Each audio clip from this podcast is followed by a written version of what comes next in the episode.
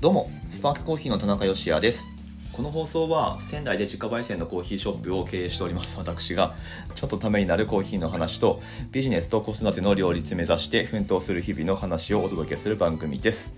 はいすいません。なんかあのごめんなさい。ちょっと笑ってるのはあれなんですよ。娘にご飯あげながら相変わらず収録してるんですけどこれなんだ？チンゲン菜？ほうれん草？なんか青菜がちょびひげみたいに今ついてますね。娘に。どうしたの？ちょびひげ。ついちゃったね。はい。美味しい。うん。美味しいね。これうなずくのってすごいのかな？わかんわかるの？うん。なんかなんかわかるの？そっかそっか。はい。あー何？はいどうぞ。はいということでえっと日付日付言ったっけ？今日は、えー5月の21日土曜日の放送です。はいもうこんな感じなので今日はグダグダいこうと思いますけれども。えっとねちょっと全然まとまってないのでしゃべることがねあのなので中身のないお話をしてみようと思うんですが何話そうかな。それすら全然決めてないっていう。うんとあなんかでも最近飲んだコーヒー的なものの紹介すっげえサクッとして終わりにしようかな。あのコーヒーゼリー割といいのがあったんですよ。コーヒーゼリーって。えー、っとね父安ってあるじゃないですか。あんまりそのそれについて知らないんだけどなんか日本で初めてヨーグルトを作ったでおなじみの父安っていうねブランドがあると思うんですがそれのうんとねなんかでも発売元は伊藤園なんですけどボトルに入ったフルタイプのコーヒーゼリーっていうのがありまして、うん、なんか3回振ってねってパッケージに書いてあるんだけど 多分もうちょっと振ってあげた方が中で砕けてあの、いい感じの食感になるんだと思いますけどなんか最近あれですねゼリー飲料って流行ってるまでいかないけどでも需要があるようですね、うん、なんか間食需要っていうか、うん、飲み物じゃなくてでもちょっとなんか小腹を満たしたいみたいな、えーそういう需要があるようですけれどもゼリードリンク市場っていうのがこうじわじわ来てるらしいんですが、まあ、ゼリーといえばコーヒーゼリーでしょうっていう感じなのか、えー、父安のコーヒーゼリーですね、うん、これが売られてるようでして飲んだんですよ。でコーヒーゼリーってあの多分一般的に売られてるものってめちゃめちゃ苦くてあの炭焼きコーヒーゼリーみたいななんか、えーもうなんでしょうねあのフレッシュって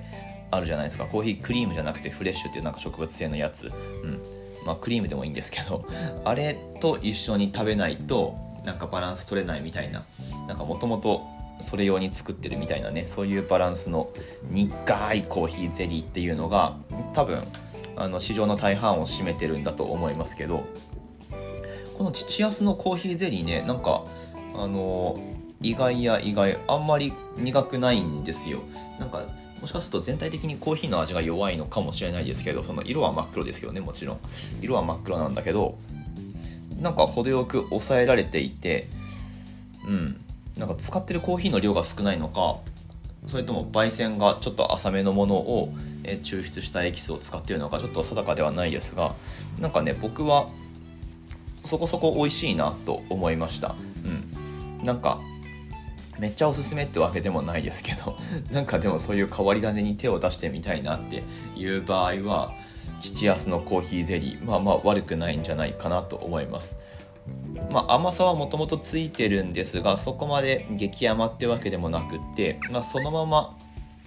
ゼリードリンクとして飲んでもいいですし飲んでっていうか食べてなのか分かんないけど、まあ、そのまま食するでもいいですけど今日はね僕は多分あれオーツミルクかな？オーツミルクと合わせて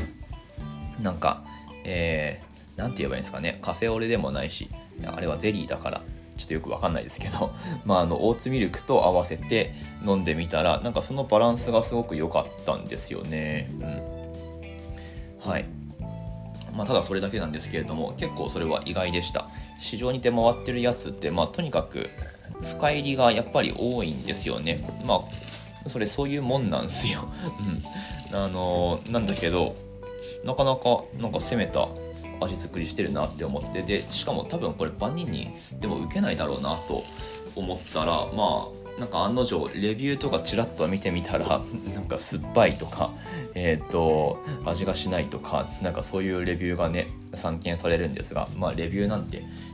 大多数の声を反映しているわけでは必ずしもないのであの別にそんなに気にしないですけれどもまあまあとにかくこの父安のコーヒーゼリーですね僕は結構好きでしたよというまあそういうお話でございました。はい。めっちゃ酸っぱくて内容も何もないんですけど、うん。まあ、コーヒーゼリーねあのなんだろう。もし自分で作るのであれば変になんかオリジンの味をどうこうとかっていうよりも結局濃いめに抽出してで甘さは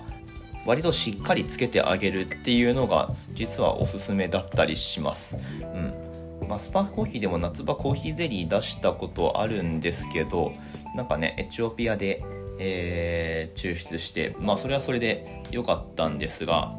うん、なんかそこであのオリジン本来のうんちゃらこんちゃらっていうのを表現しなくても別にいいかなっていう、うん、コーヒーゼリーに求められるコーヒー感ってやっぱりあると思っていて、まあ、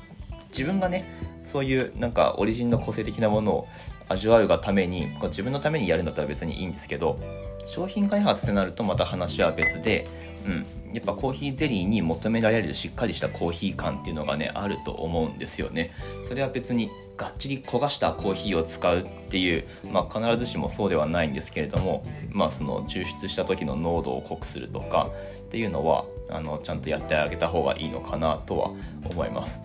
まあその点では父安のコーヒーゼリー結構割りギリギリなんじゃないかな何気に。うん。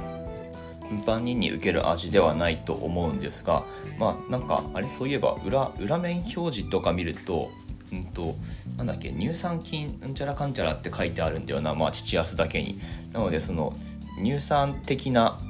酸味を表現してたのかもしれないし その辺なんかちょっと詳しいとこまで調べてないので分かんないんですけど、はい、まあまああの僕的には父安のコーヒーゼリーありだなと思ったという。でさらにオーツミルクと合わせたらまあまあそこそこ良かったですよっていうそういうお話でございました。はい。ということで、えー、土曜日ですね。お休みの日。良い一日となることを願っております。まあ、その日一日の中にどっかで美味しいコーヒーと出会えるといいですね。ということで、番組への感想ですとか質問とかは引き続きスタンド FM のアプリだったり、えー、Twitter の方で受け付けております。ぜひぜひ何かしらお寄せください。うん、質問回答最近してないので、なんか結構マニアックな内容でもいいですよ。全然。はい。あのリングとコームどうなりました？とか、まあ、そういう内容でもいいので、はい、その2つまだ使ってないですけど、えっとまあ、そういう内容もお届けしていこうと思っております。はい、スパークコーヒーのオンラインストアを楽天市場に出店しております。放送の詳細欄にリンク貼ってあります。ぜひぜひ覗いてみてください。ということで、明日の放送でまたお会いしましょう。美味しいコーヒーで一日が輝く Good Coffee Sparks Your Day。スパークコーヒーの田中でした。